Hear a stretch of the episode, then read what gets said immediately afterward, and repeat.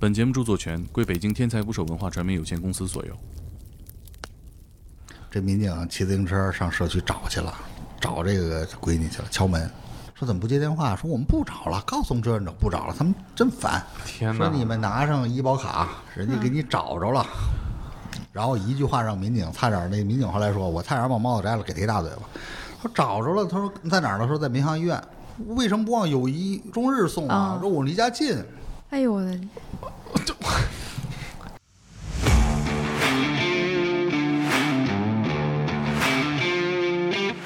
小伙子，给你打听到高家园粮店在哪儿？这个粮店啊，九三年双改制之后就没了。那这个不是距离问题了，他跟你聊的是穿越了，多少儿女两个闺女，一儿不子，缺孩子，不缺我缺孝顺，缺缺对。笑着然后来说了。我们是九云桥派出所，这是你什么人？说是我奶奶骗了，叭就完了。嗨，这孙子，不是我那意思，咱们觉得特别难的这个单位嗯倒是特别配合。印钞厂的，我们在核工业部嘛，这个哎呦，这 从老人走失到我们找到他十一天，两百六十个小时。让我自己上街上过十一天我都过不了，这可能张潇他们就先找着了，张潇说：“我行。”这哥儿几个可能在家里研究，哎，把老子这房子卖了，你找着这房子卖不了了。啊对，，真有这弄个丢丢了，你们怎么给找回来了？ 对，说：“哎呀，我这操他妈好容易的，丢了，你们好不容易给怎么弄给丢找回来啊了，哎我刚刚就在想，我说我妈要是走了，那可 完了，我得回家就把她那个铁路的工作证收了。她拿 那个能随便上火车，你知道 吗？列车员儿，她全国各地，她哪儿都哎呀能去。对这个比上公交车还对啊，这这对可能全国联动。对，请点击订阅我的播客，拜托了。打捞最带劲的职业故事，这里是天才职业，我是猛哥。今天一起聊天的还有我的同事，天才捕手计划的编辑大体格子。到我了是吗？对，到你了。啊，大家好，我是大体格子。哎，今天的嘉宾呢，在我心目中是中国队长，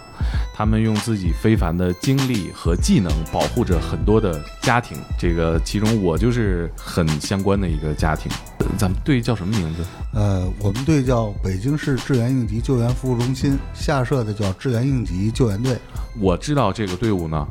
最直接的就是他们会在街上去救助这些老年痴呆的患者，也就是我们每个家庭里面走失的老人。我们欢迎苏队长、徐队长。呃，大家好，我叫苏笑，支援应急服务队的队长。说老年痴呆呢，实际上是中国人的一种翻译，其实它有一个这个呃医学的名字叫海尔斯邦症。嗯呃，很多人会觉着这种病呢，其实老人是傻了。嗯实际上这种病不是傻了，老人只是把近期的记忆丢失，啊，这个远期记忆还是在。以往一直叫痴呆，痴呆其实就让老人有了一种特别强的病耻感，不愿意承认有这个病，所以每个家庭在遇到这种情况的时候，都可能很难发现和面对哈。对，然后我们也欢迎徐队长， 呃，大家好，我叫徐广春，呃，来自北京支援应急服务总队。可以给我们简单介绍一下吗？你们是具体做哪些事情？呃，我们这个项目名称叫“就在身边，一起回家”。呃，我们主要呢就是帮助一些走失的、患有阿尔兹海默症的老人，因为这些人群呢，因为他的这个呃记忆力的问题，发生走失的概率特别大。那我们发现呢，这个呢现在已经成为一种社会现象了，就是这种嗯发病的老人越来越多。嗯而且这些老人往往他呢伴有一些其他性的疾病，比如说这个心脏病，嗯，或者是糖尿病，他一旦走失时间长了，会发生很大危险。嗯那我们后来就关注到这个问题之后呢，就开始，呃，以这个阿尔兹海默症走失老人为主要的救助对象。我其实我爷爷在我小时候，我记得他就是记不住事儿，记不住人，他开始对不上号了。就逢年过节亲戚来了，大家就跟开玩笑一样，说这老糊涂了。对，让他看说这个是谁啊？他猜一遍，这个是不是阿尔茨海默症？ 这个基本上是这样的。阿尔茨海默症，首先第一个呢就是脾气秉性变了，啊一猜忌、暴躁。我姥姥就是老年痴呆，这是到最后是确诊过了。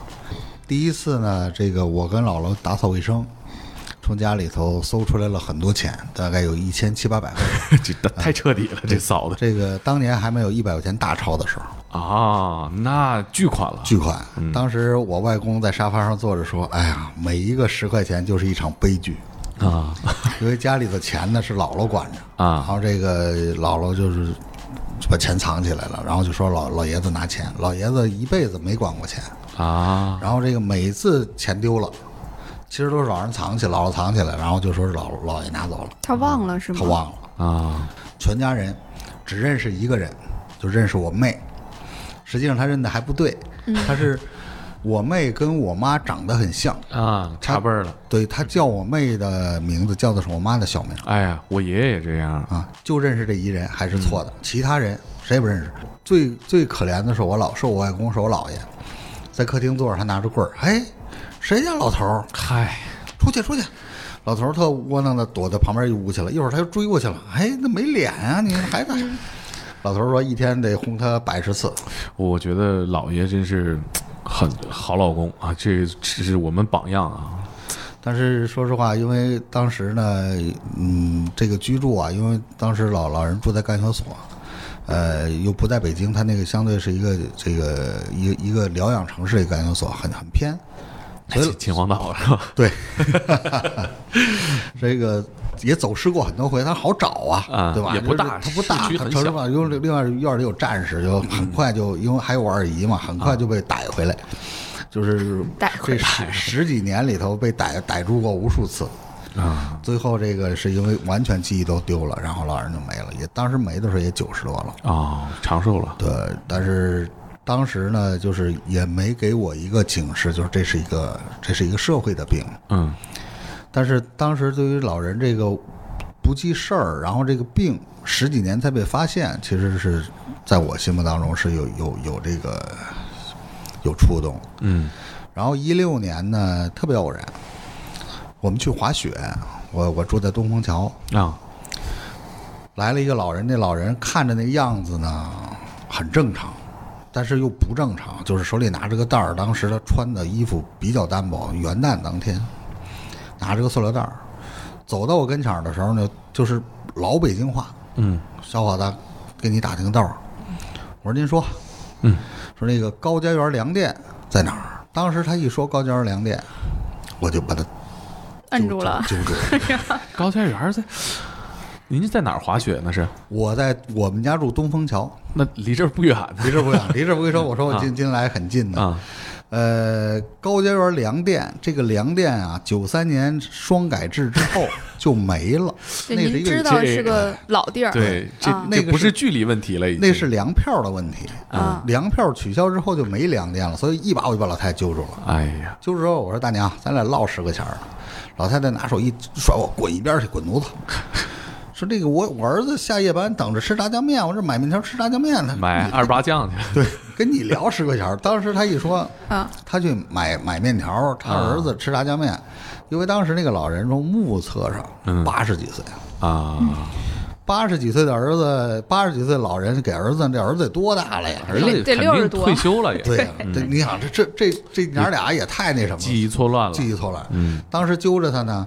我就拿手机给派出所拨电话，嗯因为我我也住干休所，就是这给派出所打啊派出所来民警，我们给老太太请回到派出所。啊，请到派出所之后，就问老太太，老太太铁嘴钢牙，什么都不说。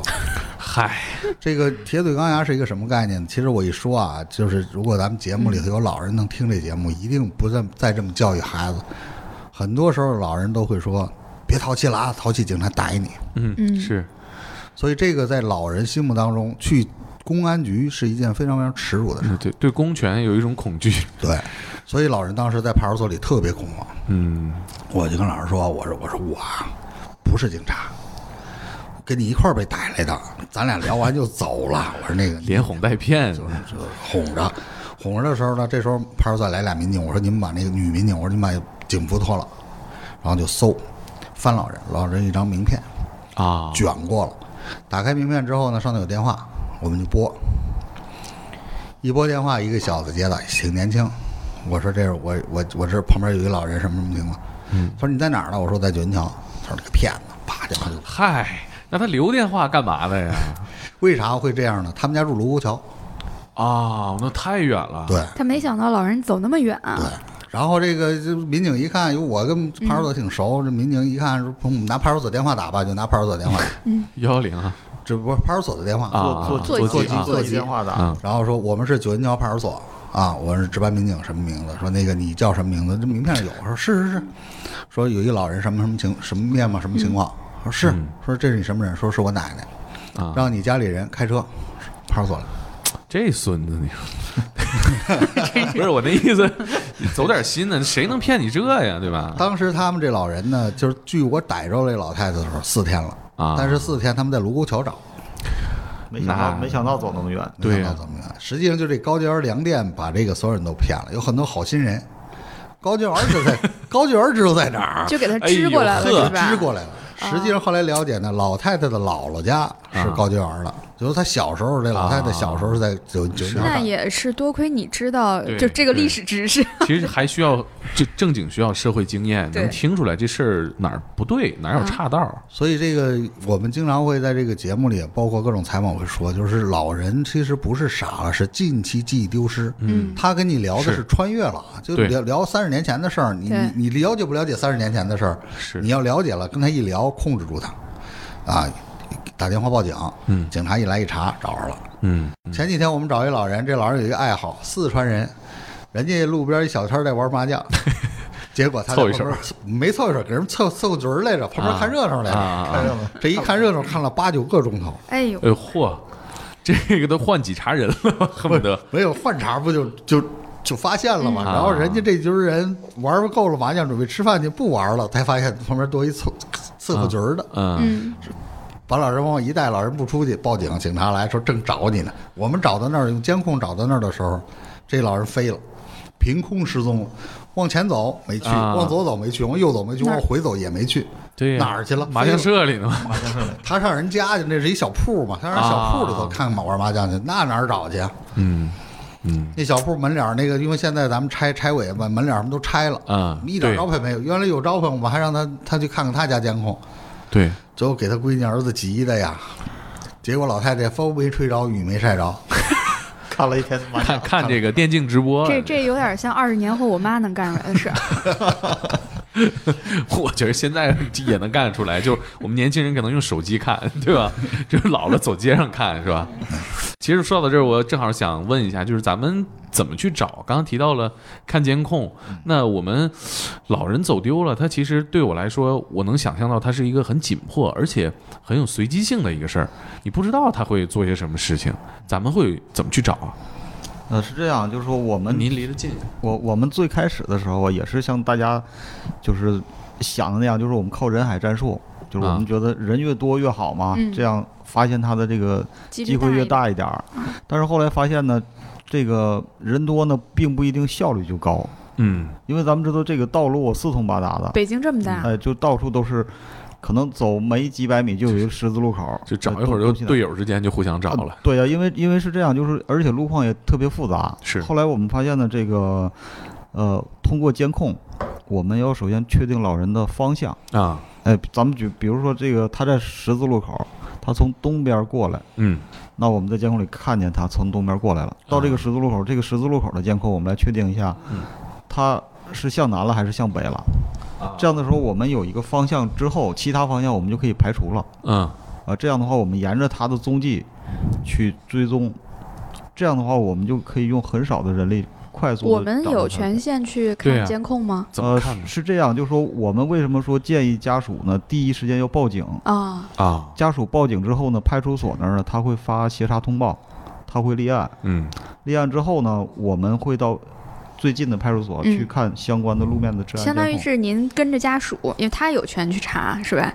呃，就是是是这样，就是说我们现在现在派出所呢，如果说我们发发生这个，比如说老人走失啊，或者是一些其他的这个嗯呃治安性，你去报警了，嗯你可以要求派出所呢协助你去看这个监控。啊但是啊派出所那儿呢，因为他们呢是警力有限，嗯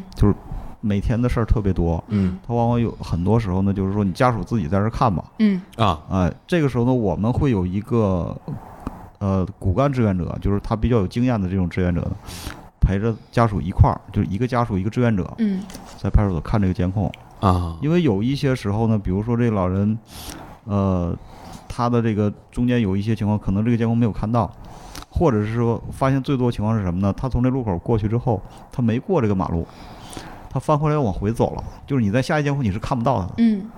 就之前这都是我们经验的总结，之前就是看了很多，哎呦，这从这个监控过去了之后，下一监控就嗯死活就找不到了。嗯，他他没他没按着那个走，他没往前走，也没拐弯，他在路口可能因为有车辆太多或者怎么样，他掉头又回来了。嗯，但是啊，这个监控我们只看到过去，就没有看那么长时 间嘛。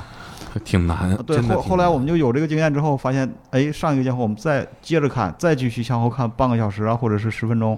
你看着他又回来了。而啊而而且这个过程当中是不是也是挺紧迫的？因为你看的过程当中，嗯他还在走啊，对对对，对他是不断在运动的。啊，啊啊是，所以就得赶紧看。对对对，公安就是调调用的监控能解决吗？还是说我们需要去路面其他的单位、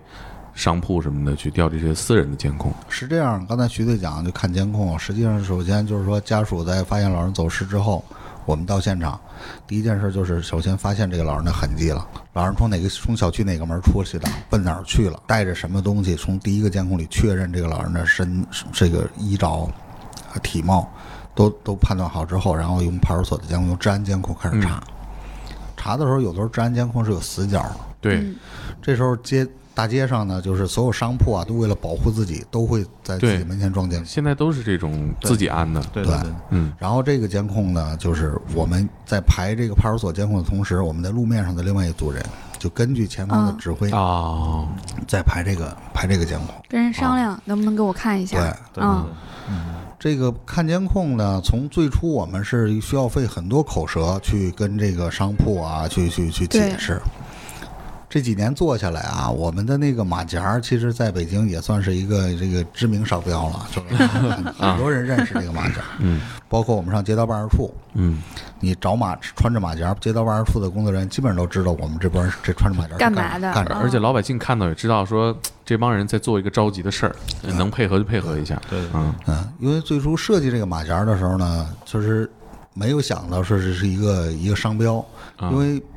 城城市间夜间在行走过程当中，如果没有反光的东西，不醒目，很容易自己造成伤害，就出现各种车祸。所以当时我们选择了一款这个有特点的马甲儿，没想到就是我们选择完马甲儿之后半年。咱们北京市公安局也选择这个颜色和这个款式，我觉得可能是觉得穿着马甲的像政府组织哎啊的对人 对对，，所以对比较好沟通。是我是觉是得个正经组织，说白 了，嗯其实我们当时的想法非常简单，就是我们在寻找的时候，我们要保证自身安全。嗯是就是这个荧光色的马甲呢，它就是夜间对于我们自己是一个自身保护。对，后来呢，就是经常每次出队，我们所有志愿者都穿着这个同一样的这个马甲嘛，嗯去各种店铺啊、派出所去查监控。后来，哎，有的时候可能不认识人，但是哎，这个马甲知道是干什么的。 对啊对对。对，确实是，比如说呃几位啊，这个这壮汉没穿马甲是吧？穿个夹克就进人家屋里边要看监控，这个也也也比较难吧？我觉得对对对，哎，如果是找到了监控呢，那第二步会怎么继续寻找呢？找到监控是这样，就是说我们，呃，按照我们的正常的这个搜救的这个程序，找到监控之后呢，我们确定它的方向，嗯确定方向之后呢，我们在街面上会有一组人，在街面周边的巡查，然后还有就是散发寻人启事，比如寻人启事，现在我们比如说这个环卫工人、啊，呃外卖小哥、快递小哥啊这些人，就在一直在街面上走的，对，因为他们是有固定区域的，嗯，他可能对比如送快递的小哥，他可能就负责这一片儿，对，他这这一片儿小区啊、道路他非常熟的，嗯然后我们会把这个寻人启事发给他们，嗯，他们自己呢会有自己的群，他啊他他他们会转发啊、啊，这个这样的话就是说，因为最早的时候我们是在大街上贴这个寻人启事，告诉家属贴，后来发现了我们前脚贴呢，后脚环卫就都给撕下来， 直接给他对得了，，后来我们就说那直接给他一张，嗯然后就跟他们讲这个老人是什么情况，大概是呃什么时间走失的，然后告诉他们说在他们的那个工作群里边儿也转发，哎，他们还特别愿意转发，特别愿意他帮忙，们是很愿意帮对忙对的，对，是吗？对，啊 特别热心的，嗯。在这个看监控过程当中有遇到什么阻碍吗？就一开始做这个事情的时候，实际上阻碍啊，从现在从原来到现在是一直有的。现在也会有现在也会有，比如有些单位啊，比如在这个政府序列里，或者是在这个事业序列里，就属于这种非常非常边缘，啊，就是领导开会你来没来可能都一样，你你半年没发现你都不知道你丢了那么一个单位，这种单位呢其实是没有存在感的。那么一旦有人求他的时候，刷存在 感。对吧？ 这这对这在社会上办点事儿 能感觉到是嗯对吧？这这本来就你就这这单位，我们可能一辈子也不理他，终终于哎，有人求我了，哎呀，那这个彰彰显衙门的谱这儿个就来了谱儿啊就来了。嗯，办事儿特费劲，但是往往是有一些咱们觉得特别难的这个单位，啊倒是特别配合。呃，比如说呢，什你么比呀？如说，呃，我们在白纸房的时候，这个印钞厂，哦，这个能哎给你呦看我见天空哪的，全是对钱，呀，对是吧？啊，印钞厂的保卫处长说，我也有爹妈，哦门口这监控看不见印钞状 态，随便看。真好啊！呃，我们在核工业部门口，这个，哎呦哎 呦我天，这这这这单位在哪儿我都不知道。 对吧？这个核工业部离一个说离你们近的，你们知道的航天，啊啊就在咱旁边啊啊啊！当时看这监控，他保卫处长出来一一哦门门卫连一保卫处处长说看能看，啊能看，就我我就真给好团员真就看，好就在门口，你们就拿这个嗯电电脑看这个监控，嗯，都给看。印太好钞了印钞印钞公司，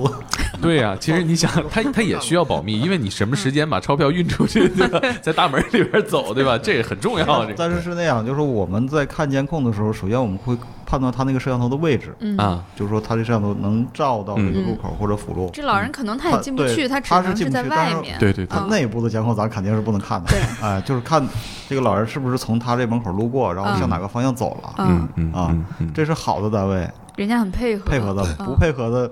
说实话都想拖了马牙揍人那种。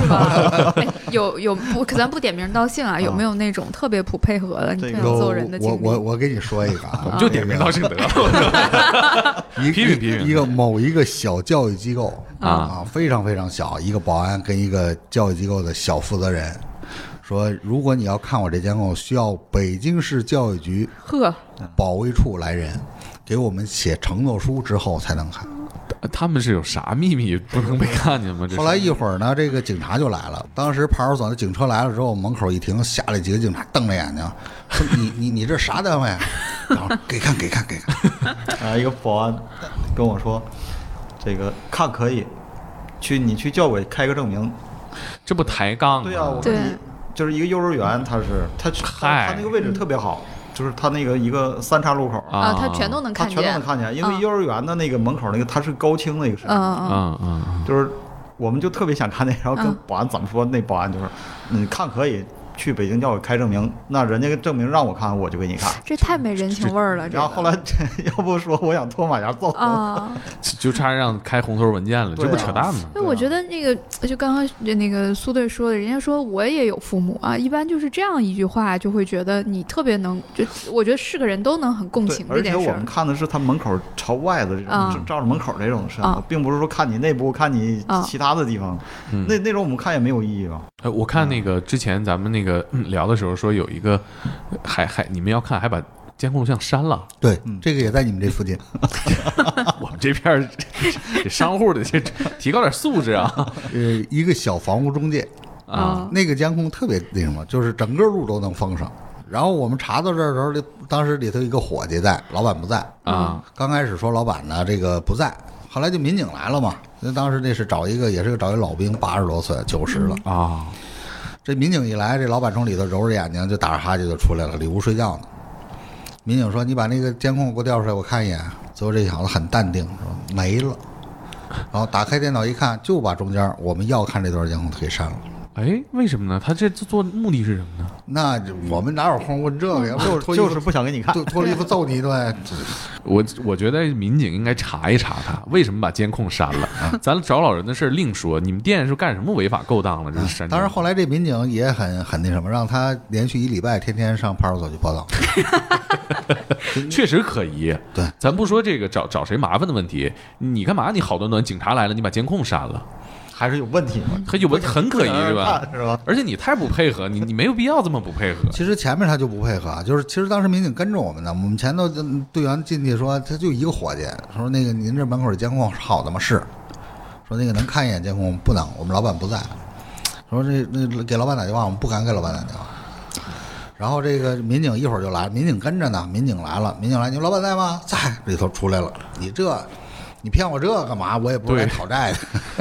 经常会说这句话，就是咱们家里都有老人，互相体谅一下。实际上，这个我们有几个这种经常会用的话啊。第一个就是家家都是老人，人人都会变老。嗯，嗯，是，确实这是。个是经常我们说。第二句话呢是，我们多走一步，老人就离家近一步。嗯，是，啊，这个我们多走一步，老人离家近一步呢。我们有一位老爷子，就我们团队当中的老爷子，也是志愿者，也是志愿者，一个老兵，呃，哦多大多大年纪了六十多了，啊多？少也也上街找人呢，对体格比我好，六十找七十找八十，对。这个老爷子呢，有过就在就是刚才我们说的这期，他当单天行走三十八公里，我的妈呀，啊六十多岁了，太不容易了。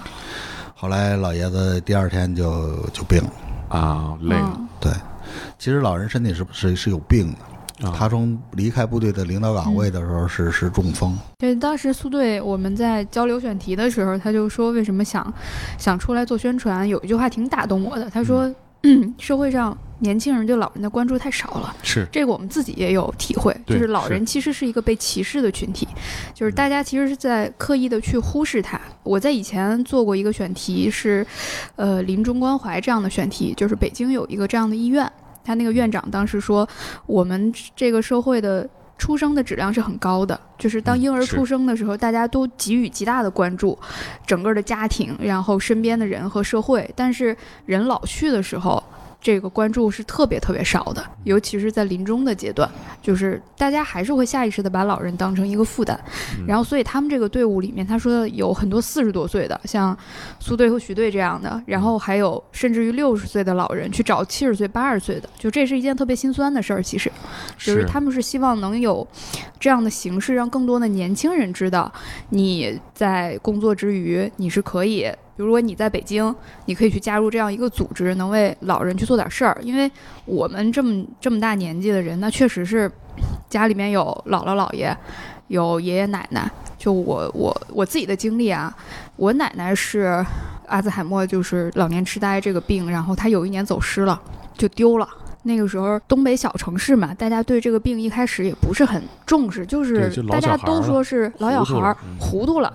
然后走失了呢也找不着，他大概走失了有一个多星期，这么长时间，对，就是找不着了。然后后来就是在应该也是走了很远，不知道老人是为什么能走那么远，在一个挺远的一个邻县啊，一个火车站还是一个那时候我很小，就是一个什么地下通道找着了， 但是老人已经受了很重的伤，啊，原因是什么呢？他走的时候，他把自己的存折，存折给揣着了，但是他都忘了密码了，他不知道，他也取不出来钱，但是呢，就被几个小流氓就盯上了，人家就要他那个存折，他就不给，他不给，他就被人打了，被人打了，可能年纪也大，身体也不好，然后就受了很重的伤，等找回来的时候，身体就不好了。后来就是就就去世了，就是是一个特别，就就还是挺，就是挺遗憾的一个事儿。对，就是我们刚才聊了找的过程，嗯其实我们也更想让大家知道，如果找不着或者我们不找了，老人会遇到哪些情况？我们想知道老人在走失的时候，他们会经历什么样的情况？老人会经历什么呢？我们找老人的过程当中啊，我们经历过一场生死时速。嗯，这个老人呢，八十九岁了，就在老人走失那几天过的九十岁生日。嗨，呃，老人掉在了一个人造的这个沼泽泥坑里。人造的嗯，当时沼泽那泥是一坑是个城市的一个建筑垃圾的堆料场，哦哦啊，因为这堆料场里头这个有有低洼处啊，下雨的时候把这些啊泥都冲出去了。冲完之后呢，表层已经干了，从外表看啊是干的。比如说咱们几个要去遛弯儿的话，大体格儿可能走过去啊了，咱俩就就掉里头了。是大体格应该掉了一个，大体格儿都 走过去，咱俩就这嗯假掉大了体格和真大体格，然后这个老爷子就是在那儿检查卫生去了，就掉这坑里，就坐不起来了，里头是稀泥。啊，当时找到老人的时候是下午三点多，三点半。嗯如果当天再找不着，第二天找着可能就是尸体了。啊，当时找到老人的时候，老人的这个鼻子、眼睛、嘴啊，所有这个孔都在往外，呃，爬分泌物这种这种蛆。去啊，小虫小白虫，为什么呢？呃，老人在坑里待了四天了，三天多四天了。哎呦我的妈！呀，他哦待了三四天没吃没喝，就在那个泥坑里。啊，人那个地方是没人的，一直是没有人的。它是它周它四四边儿是有围挡的。他怎么进去的呀它？围挡是这样，当时呢，在石景山儿这个地方，就是这个地方建筑垃圾嘛，它四圈有围挡，然后它那个南边呢有一个村儿，就是当时这个村儿里人呢为了抄近路，嗯就是围挡就扒开了哦扒开了。啊，八六六这个老爷子，他原来是当兵，是在部队的军官，他就是看哪儿不顺眼，就是哎，你这儿不对啊，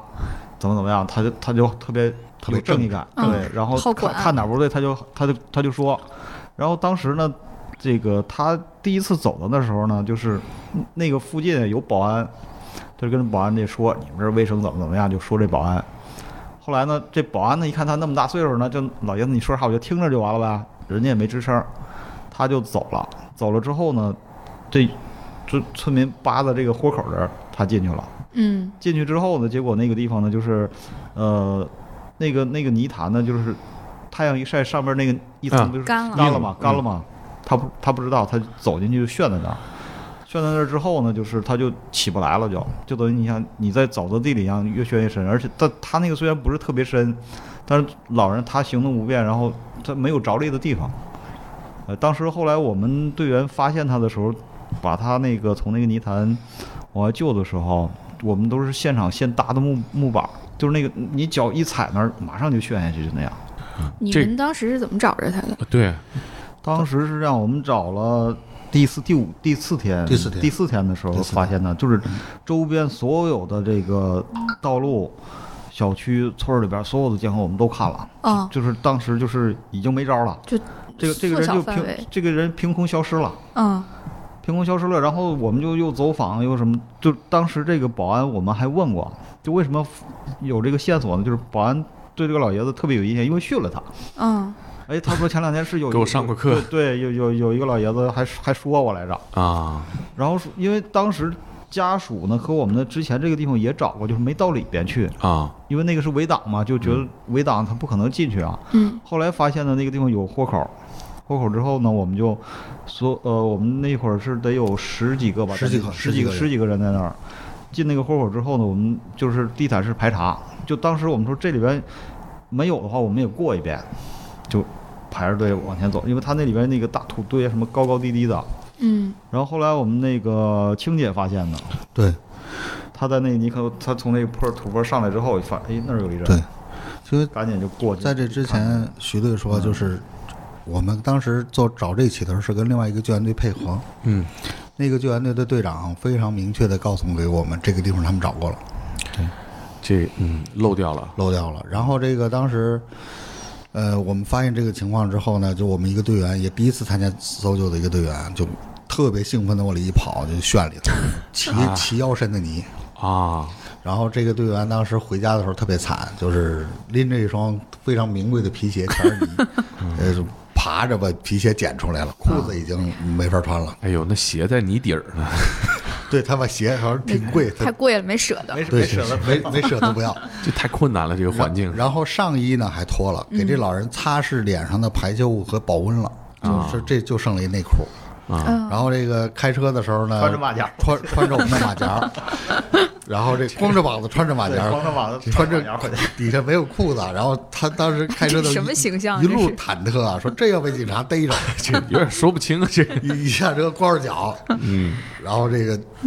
当然他从那次找到老人之后啊，就是一发不可收拾，啊就是一年里头，他是一个小老板儿，一年里头大概有一半儿时间啊，他会参加搜救，他就说他说我用一百天来挣全年的生活费，就家里的，嗯，挣够生活费之后，就去就不做别的了，就就做搜救。收入怎么样？做这生意他现在因为这个做这个公益啊，比原来这个全年三百六十五天做生意还好了。是吗？对， 生意还好了。很多人在当这个他去这个做跟谁谈活儿的时候，当这个大家聊起来他是干啥的。很认可他是吧？对对，你一个能够把这个工作放下，然后去做做公益的人，一定是做的做工质量没问题，这工程质量没问题。他做这种遮阳窗啊，做这种钢结构啊，什么这些东西。第二一个呢，就是无无意当中，很多人就是他他我们这个团队所帮助过的人，会给他提供非常多的便利。嗯，因为我们在北京找这个两将近三百起了啊，就是你不知道什么时候是这个是客户穿着马甲 儿，就是这个这儿的负责人，他的舅舅、姨啊、姥爷曾经被我们救过。嗯嗯嗯，这个刚刚那个苏队长还给我讲过，有一个志愿者就是救过老板的， 对，这个我觉得也挺有代表性的，就是这个事儿离大家非常的近。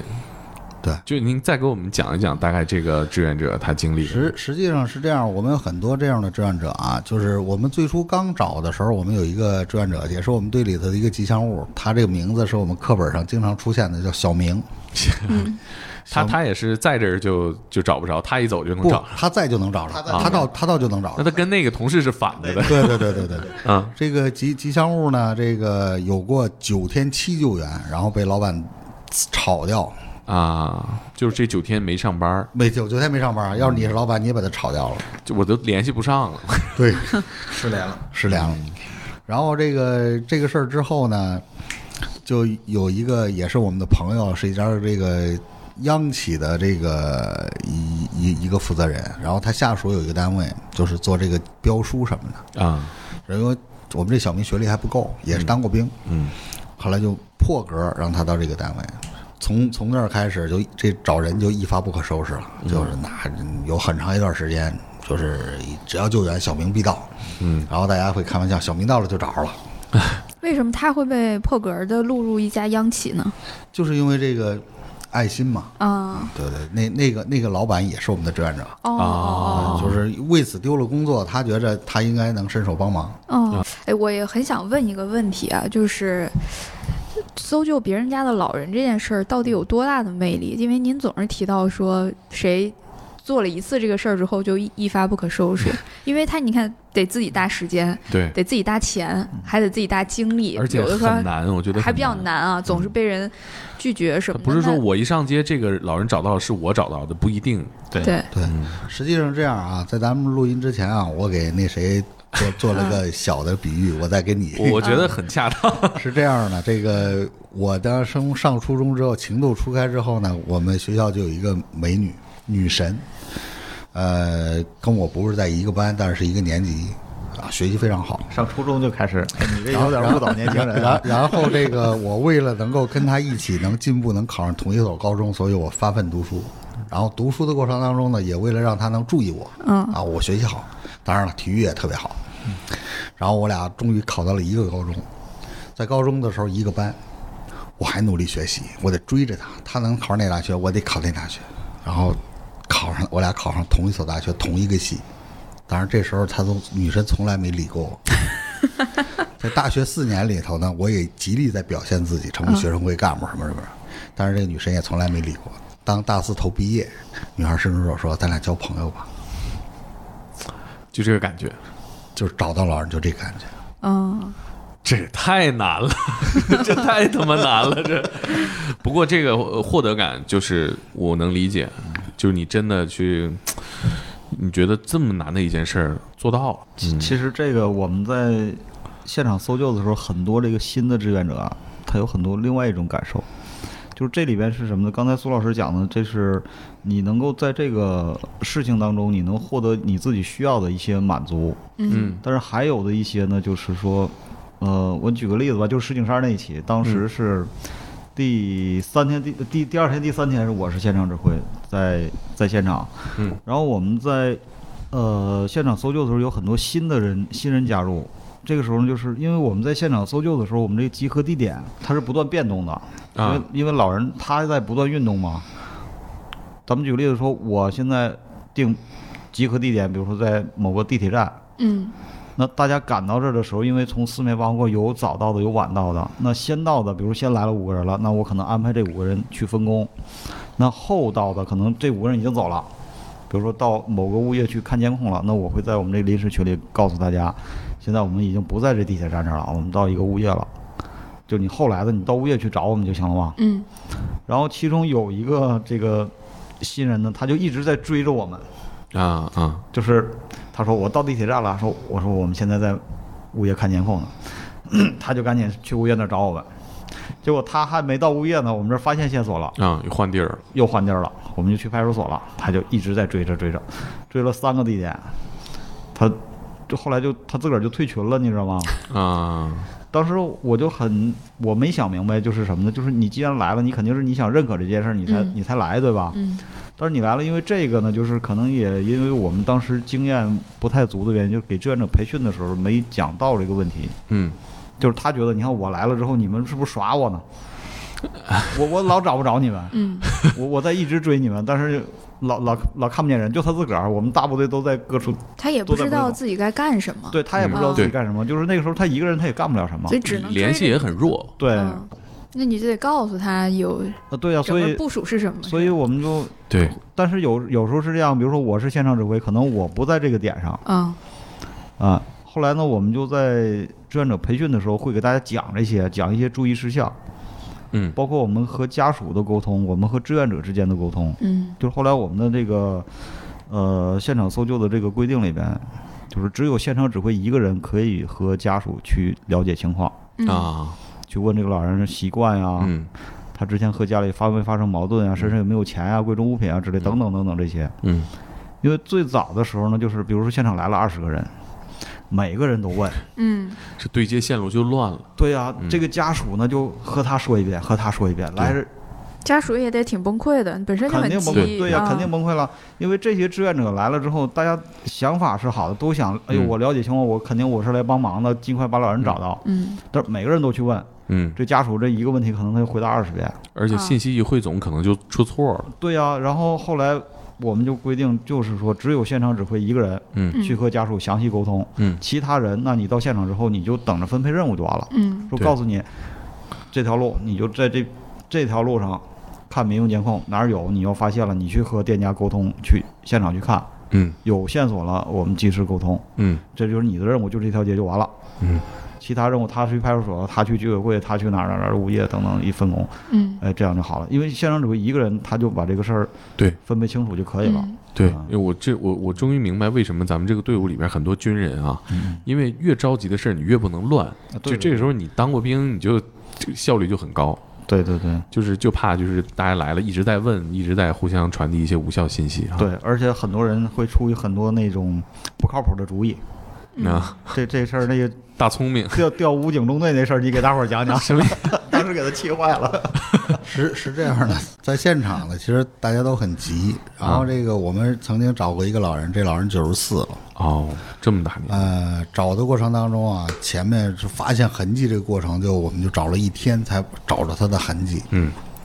然后当时有一个大姐，这大姐其实特别热心肠，嗯说咱这人不够啊。这个我认识这个附近的武警，我说咱们就跟我说你认识武警就认识武警呗，我说我也认识，我说你当这么多年兵。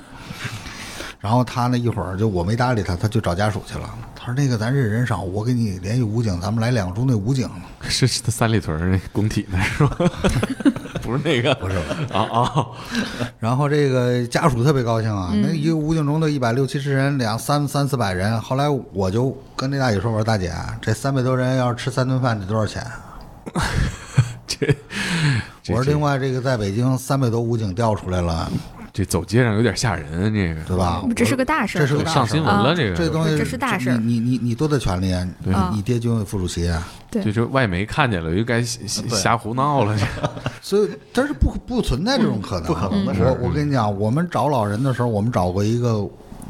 咱们县一的离休干部，就是为什么他应该是，因为他是这种保密行业的这个啊老领导，就一他这是不能解密的，嗯，老人的级别非常非常高，啊，你想有多高有多高你级别，但是在找这个老人的过程当中，也就干研所出了几个战士，然后干研所还有命令，看战士要把嗯，穿便装，便装就把军装脱了，嗯对，找这个老人。那你找一个普通的老百姓能调出两个武警中 队，当然太这吓人个了。这个显示我们这个社会主义的优越性啊，但是这个东西很多不现实。但是他在跟这个，因为你是志愿者，在跟老人在跟家属说这个事儿的时候，家属就啊就是当真了当真了。就去找队长了，哎，这为什么不把武警？对呀、啊你们人说的呀。嗯你们是哎，哎呀，当时这有点找嗯麻你烦。还得跟家属解释。当时给他气坏了。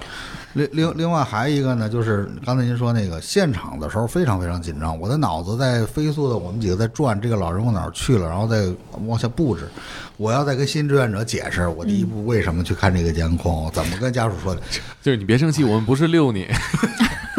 就是你你爱来不来，不来就算了。就是啊北京城多你一个不多，少你一个不少，你你你你爱咋地咋地。因为他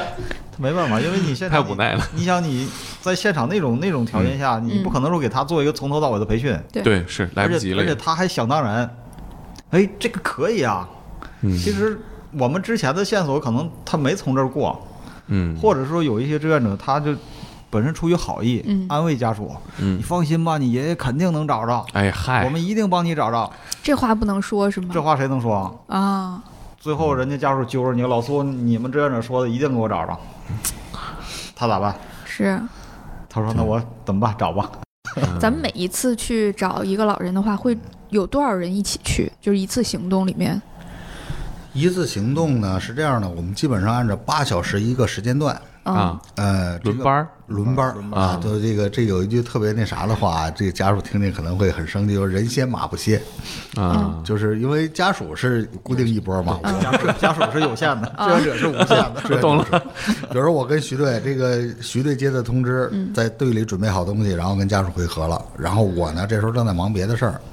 我跟徐队有一沟通。徐队呢，晚上要接孩子，这样他十六点必须离开现场。啊，那我是头十六点，我我们俩交接我们俩交接，嗯我们俩到现场之后，他告诉我我干了哪些事儿，嗯啊，哪些还待干，然后我们俩做个分析吧，图画一下，好了，嗯他回家了，我我接上。这时候陆续呢，我们后面红卫队长会召集了第二波队员，啊第一波队员陆续的开始往下下撤，嗯，队员之间不用交接，只要我交接完了就行嗯了。然后第二波队员到，到了之后，我我开始布置我的队员，继续沿着徐的那个思路继续往下走。嗯，走的过程当中，走到十二点，走到两点，夜里两点了。如果家属能熬得住，我们继续。嗯，有的时候家属会商量说：“咱别找了，嗯歇歇一回歇去歇会天儿吧，明天早 点儿，明天早点。”啊明天早点嗯儿。好，这时候我跟徐队，徐队这时候没睡，夜里两点他没睡呢，他在他在家里，他在后台在跟着我，我们在协调。然后这时候我们俩跟家属商量，明天早上起来七点钟，家属说咱八点 行吗？啊，这个九点吧，八点有点早。然后好，这那咱们八点半吧，嗯这这是我们我们那个你这怎么不着急呢？听着这家属，啊你们不是，确实是哦确 实啊熬你们辛你们这辛人歇马不歇，我们歇，他们没法对歇。啊对，就就你我们辛苦点儿。嗯这个八点半，徐队就又带着第一波人到现场。嗯啊，然后这时候我俩协商好了，就是我我不在，我嗯夜里两点我回去三点钟我我洗洗睡了。嗯，他早上起来八点半带着队员到到这现儿场跟家属会合开找，找到下午三点半再换，我来了。嗯，好，当然这不至于我来，就我们还有队长，我们就就一直在换嗯这个可队持续对这个对对对对啊，是直到找到这个老人。啊，这可持续的，就是就是家属不歇，这个完全合理啊。嗯你你嗯自己家的人嘛，对对啊，你你自己家都不积极，你说让志愿者对怎么想啊？但是真的有家属不积极，就就找力气就在这附近，这咱们这部队哎怎呦么你们 这附近，我跟你说，哎，好几十起了。就是你们这附近一个，然后石景山八角那儿也是，就是对对，对特别集中。 特别激动。哎，为什么呢？这是三元桥这这一带老老旧小区多，啊，对啊，啊，是是，然后这个找到第八天的时候，就哦老都人找了八天了老人走丢八天，我们找了第七天的时候，急坏了吧？他二闺女郑重其事跟我们说，我们不找了。啊，不找了，不要了，嗯，对，爱爱的，就是因为什么呢？我们全家都请了八天假了，再请假，单位领导可能都扣钱，都各种问题。那也不是单位领导他爹，人家说不找了就不找，人家家属只是家只属是放弃了，知会你一声，家属这爷不玩了。老人是什么情况啊？是，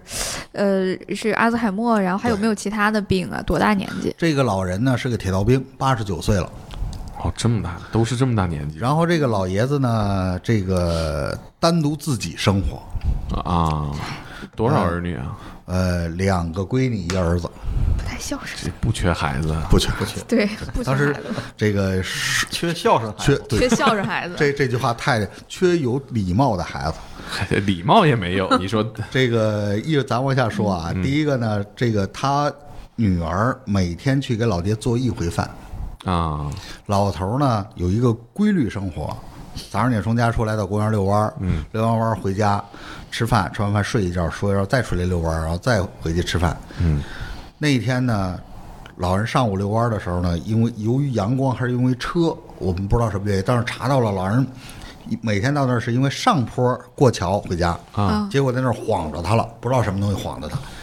没过没上桥，没上下顺去着了桥顺着桥底下桥、啊就奔咱三元桥来了。他就住在那个那个那个那个牡丹园那边儿。这北京的桥确实像蔡国庆的歌唱的似的，对对真不好找。然后这个女儿呢，中午来下午来做饭的时候呢，爹没在家睡觉，啊，嗯，就这是反常的。我这老头儿可能是不是找老伴儿去了，什么各种原因吧。啊闺女做完饭就走了。他没当回事儿。第二天又来做饭，发现前面的饭没吃，嗯，那肯定没在家嘛。啊，是这才通知妹妹，通知哥哥，爸爸在家，报警找，哎，那咱是晚饭呢？都没动。他一天就做一顿饭，他好几顿饭没吃，都跟那儿撂着呢。啊，这这也不交流啊。他没没看着嘛，就没在家嘛。啊， 就是他做饭的时候，并不是老人在他做饭，他只是到那点儿他就做饭，做完饭就走了。我我的意思是，他做晚饭的时候没发现午饭没动吗？他一天只做一顿饭，他就给老爹一哦顿他饭。每天只去一回啊。啊，对啊那对，你可能对他是做好了往这一放，你什么时候饿什么时候吃。对，嗯或者老人晚饭就吃剩 的。对对，嗯都是肯定是吃上的，一天就做一顿。对，因为我我我见过好多家庭都是这么对老人的。然后这时候发现了呢，就开始找，然后就通知我们了，我们就跟着一起找。找的过程当中出现了一个特别特别那什么的事儿，就在咱们这附近啊，有一个夫妻俩蒸包子、蒸蒸饺儿一小摊位。啊，我们志愿者呢，就是但是变成了我们一个小食堂。我因为我们在这三元桥这儿转了三天，每天到到点儿的时候，就谁，比如徐队在，徐队会组织大家吃这个小笼包；我在，我会，就我们几个队长。但是有的时候 A A，有的时候就就比如我在我我你嗯就付了，就掏了。我就掏了。嗯，结果那天吃吃小笼包的时候，这姐儿俩骑着一电动车来了。这小老板，我们吃好几顿了。小老板，哎，今天这顿饭应该有人付钱。嗯，啊我说为啥？他说那个他们俩人来这儿发过寻人启事，这是家属。啊啊然后啊！俩人一人一碗鸡蛋汤，一人一笼包子，咔咔吃完，骑摩托车走了。自己的钱哎都没付啊。啊啊 哎这可真是啊，真是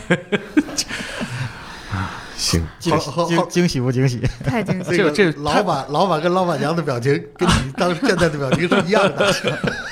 不是您应该问问他，哎，你这付钱这这 我我还没来得及呢，我正在给大家说这个，因为有新队员正在布置任务。对啊，嗯，这您说付钱的人是我是吗？ 然后最后上车的时候说了一句：“你们快点啊，这这这着急事儿，你们别在这儿磨叽好长时间。妈天哪！他是觉得，他觉得你们是，就他他是”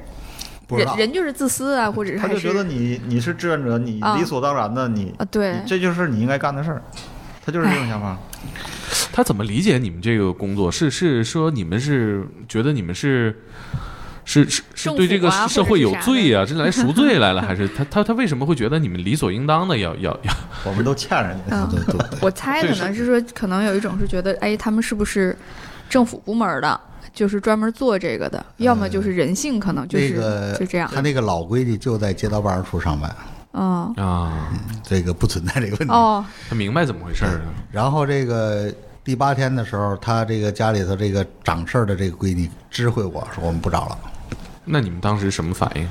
不找了，我们也没招儿，我们不能打人家呀。对啊不找就不找了呗。”他这个想法你们意外吗？呃不意外，到最后其实到第头他知会我们的时候，就已经不来家属了。就不来哦家属了。嗯然最后这个老人找着了吗？找着了，这个是我们找老人当中时间最长的一期。我嗯们我们队当中呢有一个最轴最轴的队员嗯，啊，我们成为史上最轴的队员。然后他呢就带着两个大学生，他当时就说说这个我一定坚持。后来我们说那这样就咱也队员往下下车不能再这么找了，没有家属配合看监护的，是不是也让家属气着 了？哎呀，当时反正我也不能生气，这个你生生气有用吗？就生气，呃那那那就气死了。因为我们找这个小三百起，那我早就气死了。就是这小三百起这种家属 不太懂事儿或者主动放弃的时候不少，对吗？听您说嗯，反正是有，啊，这个这个就是人嘛，他嗯有好的有坏的，其实是好的也特别好，嗯，但是你看着让你想生气、想嗯想就想这骂人、种想打人那种也也不少。这种记忆的更深刻。这这个是不是找十一天那个老人啊？对，哦，就是他它，整个过程是十一天，从老人走失到我们找到他十一天，两百六十个小时，走失两百六十个小时。这我让我自己上街上过十一天我都过不了，这这你这可能张潇他们都先找着， 张潇说：“我行，对，是他他擅长我能过。 给你们打电话，我这找一流浪 的，是是会有这种配合吗？然然后找到这个老人的时候，我们这志愿者给他家属打电话，家属不、嗯不接，不接电话。然后这个我们这个兄弟就给我打电话说苏队那个他不接我电话，然后我说我打，我就我打电话，我打电话他也不接。后来我就给派出所打电话，我们有一个接近民警嘛，给接近民警打电话，我说那个跟你说一事儿，我说这老爷子我找着了，” 但是家属没了，我说这家属不接电 话，家属找不 着，然后这警察说：“那我给他打电话。”我说：“你别拿手机打，拿手机他不接。他说：“那我拿办我拿这个派出所电话打， 缺德还拿派出所电话打还不接。”这民警骑自行车上社区找去了，找这个闺女去了，敲门，敲开了，在家呢。说怎么不接电话？说我们不找了，告诉我们志愿者不找了，他们真烦。哇，天说哪！你们拿上医保卡，人家给你找着了。然后一句话让民警，差点儿那民警后来说，我差点儿把帽子摘了，给他一大嘴巴。说找着了，他说在哪儿呢？说在民航医院。为什么不往友谊中中日送啊啊？说我离家近。哎呦我的，这太气的气不知道说什么好那。那民警当时后来跟我说，我差点儿就把腰带解了，把帽子摘了，就抽他。因为二外离民航医院很近，近对对吧，就朝就阳近朝阳就近路送啊上医，对对，这个大家可能方便理解，那很近。再给你送到中日友好，那这哥儿几个可能在家里研究，哎，把老爹房子卖了呢，你找着这房子卖不了了，哎呦这你没准说儿真没准儿，真没准儿。这嗯真有这个弄丢了，你们怎么给找回来 了？对，说哎呦我操这他妈的，真他妈中介绝了都我房子操都挂中介了，你把老人给我找回来了，好容好容易丢了，你们好不容易怎么给弄找回丢来了太哎他哎妈是真有然真有然后后续就是把我们所有这个队员的微信都删掉了。他他他他这个来来领老人了，来民航医院了。那个派出所必须让他来，因为还有那个那个九九九那一百五十块钱还没啊你交你呢。不来的， 不来对算遗弃罪不，另外还有一个问题啊，就是这医院把我们的那个最轴志愿者打医院不放，啊抢救呢啊花钱了。啊，这派出所的人带着他们家属到民航医院，啊才才把我们人赎出来，这不赎不出？哎呦我天，问题太不容是易这了当时是我们仨人，是一个二外的学研究生的学生，一个嗯把这个广北广的那个现在传媒啊，大学就的都在那一片儿。研究生的学啊生和我们那志愿者，那俩那俩那俩带是孩子，哎那俩孩子当时嗯懵我了到学校的时候特委屈，说做了好事我们扣这儿了。呃，医院也没办法，医院也不医院没办嗯法，对，医医院说就是说，嗯，我不是扣你们，嗯但是你们得是证明人对啊，对就对是对，等我民们警民警来了，你们就可以走。民警也不容易，民警是从民航这边干到不，他这我们报的，他家属报警是在他家那儿啊打架。啊他啊家他们家所在地的哦对这个，辖区呃，派他出所家那儿派出所开着车拉着他们到民航医院，这个嗯拿着医保卡，还得开车给他们送来。那那派出所得校外啊，得确认这人在啊。